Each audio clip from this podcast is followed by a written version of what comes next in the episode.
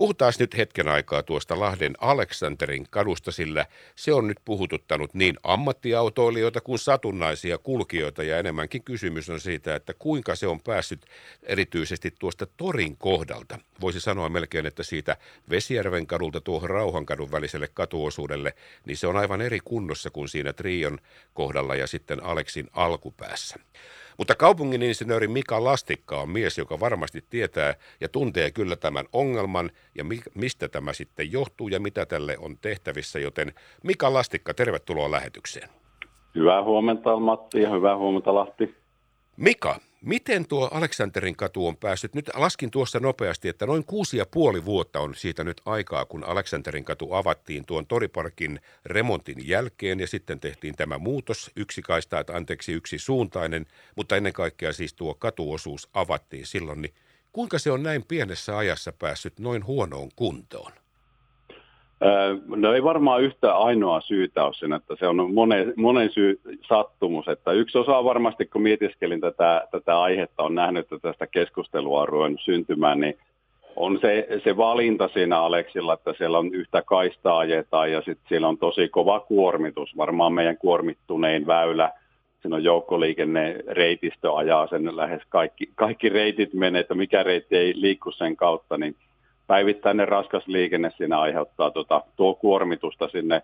Siinä on luonnonkivi eh, sitomattomilla saumauksilla, joka ei ehkä asfalttiin verrattavissa oleva kulutuskerros ole. Ja, ja sitten se rakentamisvaihe itse sattuu olemaan siinä mukana, niin, niin siellä suunnitteluvalinnat ei välttämättä ole ihan onnistuneita ollut. Ja sitten rakentamisen kohdalla niin aina se, että onko meillä parhaat osaajat. Me ollaan tämmöinen julkinen hankkija ja jokainen hanke erikseen kilpailutetaan, niin se on semmoista – tietynlaista lottoa, lotoksi on itse sanonut jo tätä, että tota, miten sieltä onnistuu se hankinta ja, ja miten sitten se avainhenkilöiden ja se urakan edistäminen, että olihan se haasteellinen hanke silloin.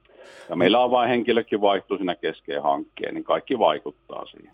Mika Lastikka, olenko ymmärtänyt oikein, että kun katsoo tuota Aleksanterin katua nyt tuosta niin sanotun vanhan linja-autoaseman päästä vaikka sinne Trion nurkkaan, niin siinä on selkeästi nähtävissä ikään kuin kolmenlaista katuosuutta. Tuo ensimmäinen pätkä, Aleksin alkupää siihen Rauhankadun nurkkaan, se on ihan moitteettomassa kunnossa ja samaan aikaan sekin on avattu. Ja sitten siitä heti Vesijärven kadulta itään, siinäkään ei ole tätä ongelmaa. Enemmänkin tämä ongelma näyttää olevan siitä Vesijärven kadulta tuohon Rauhankadulle, niin onko tässä ollut eri urakoitsijat tässä hommassa?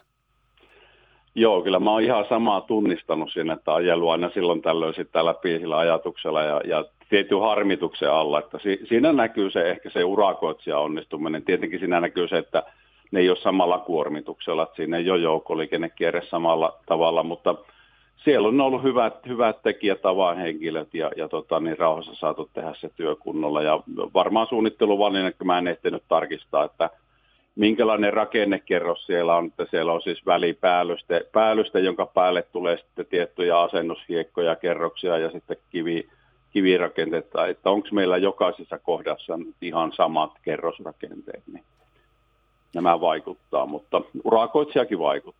Kyllä, kyllä.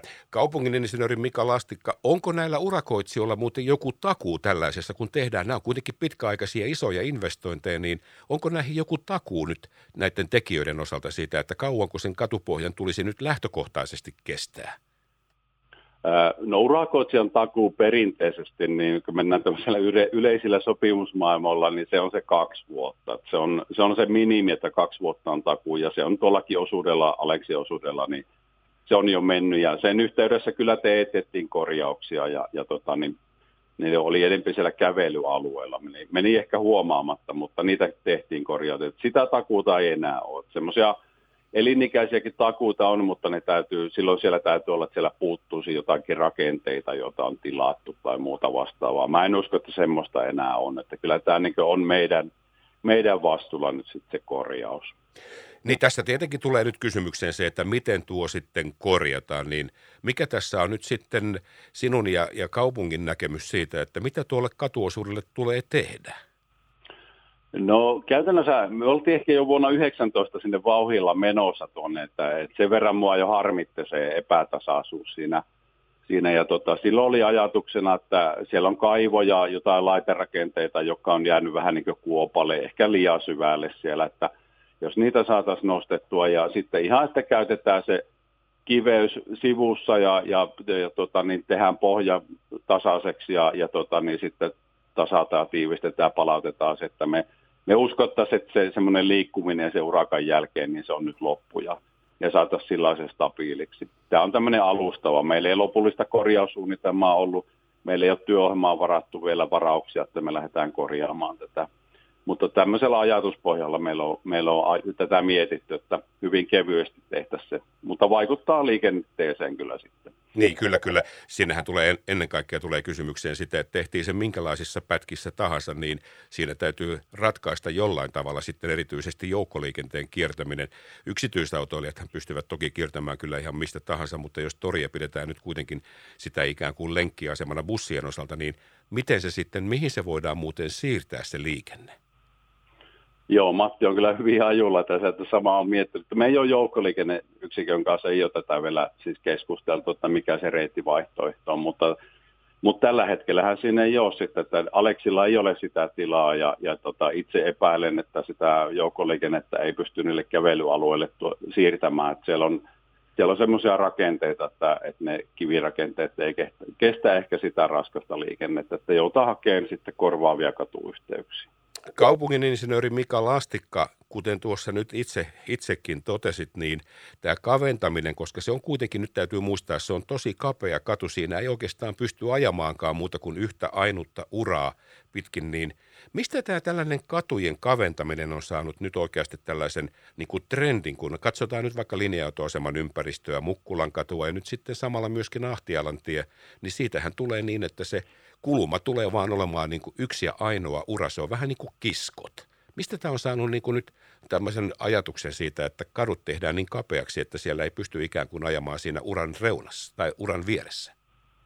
Jaa, ne, ne, nyt siirryttiin semmoiselle keskustelualueelle. Siis totta kai tämä, tota, niin, on tämmöinen valtakunnallinen ja, ja lähtee jo jopa tieliikennelain muutoksesta, että jokaiselle tota, niin, liikkumismuodolle – on, on järkevää hakea se, se tota, niin, tila, mikä, sille, mikä se tarvii. Että niin kävelijälle, pyöräilijälle ja autoliikenteelle. Että kyllähän kaikille se tila löytyy ja tuossakin se on. On se tila olemassa ajoneuvoliikenteessä. Että mäkin ainakin omalla henkilöautolla sitten mahdun ihan hyvin, hyvin tota, niin, ajamaan. Mutta tota, semmoinen yleinen, yleinen herääminen se varmaan yhteiskunnassa on, ja, ja sitä on sitten täydennetty, tota, niin tarkennettu vielä tieliikennelain muutoksella. Että aina kun avataan katutilaa, niin on, on hyvä tarkastella sitä jokaisen liikennemuodon näkökulmasta ja, ja tota, niin kyllähän siinä turvallisuudesta ja liikenneturvallisuudesta on kyse, kysymys sitten. No ihan varmasti johonkin tällaiseen sen pakkoon perustua, mutta Mika Lastikka, osaatko arvioida, vaikka sanoit, että se ei ole nyt siellä piirustuslaudalla tuo Aleksin korjaus, mutta mikä on semmoinen realistinen aikataulu, milloin tuo katuosuus saadaan laitettua sitten sellaiseen kuntoon, että se ei ole kuin perunapelto? Joo, siis meillä ei tosiaan peruskorjausohjelmassa ja, ja tota, niin, meillä ei suoranaisesti siellä ole tämmöisiä vaara-aiheita. Että mä oon ehkä ottanut sitä, me asiantuntijoiden kanssa otettu sitä painetta, että, joka nyt syntymäisillään tässä, että, että sitten me lähdetään sitä työstämään. Sitten meidänkin on helpompi sitä, sitä edistää, että tiedetään, että kaikilla on sama tahtotila, että se laitetaan kuntoon. Niin tota, se on ensimmäinen vaihe on tammikuussa kaupunkiympäristölautakunta, kun vahvistaa – työohjelman meidän investoinneille, investointirahaa me tarvitaan siihen, siihen, niin se varaus on siinä ja kevään aikana me voidaan sitä, se suunnitella ja, ja tota, niin hakea siihen urakoitsijaa ja, ja edistää se vaikka ensi kesänä. No loistavaa. Pääasia, että se saadaan kuntoon. Se on kuitenkin paraati katu ja totta vieköön, niin se on myöskin bussikuskelle, vaikka tietysti vähän isommilla autoilla kulkee versus sitten tavalliset pikkuautot, mutta joka tapauksessa katua nyt on hämmästelty, mutta toivottavasti se saadaan kuntoon. Kaupungin insinööri Mika Lastikka, minä kiitän tästä ja muuta kuin maanantai päivää. Kiitoksia, mutta... Kiitos paljon. Moi moi. Moi.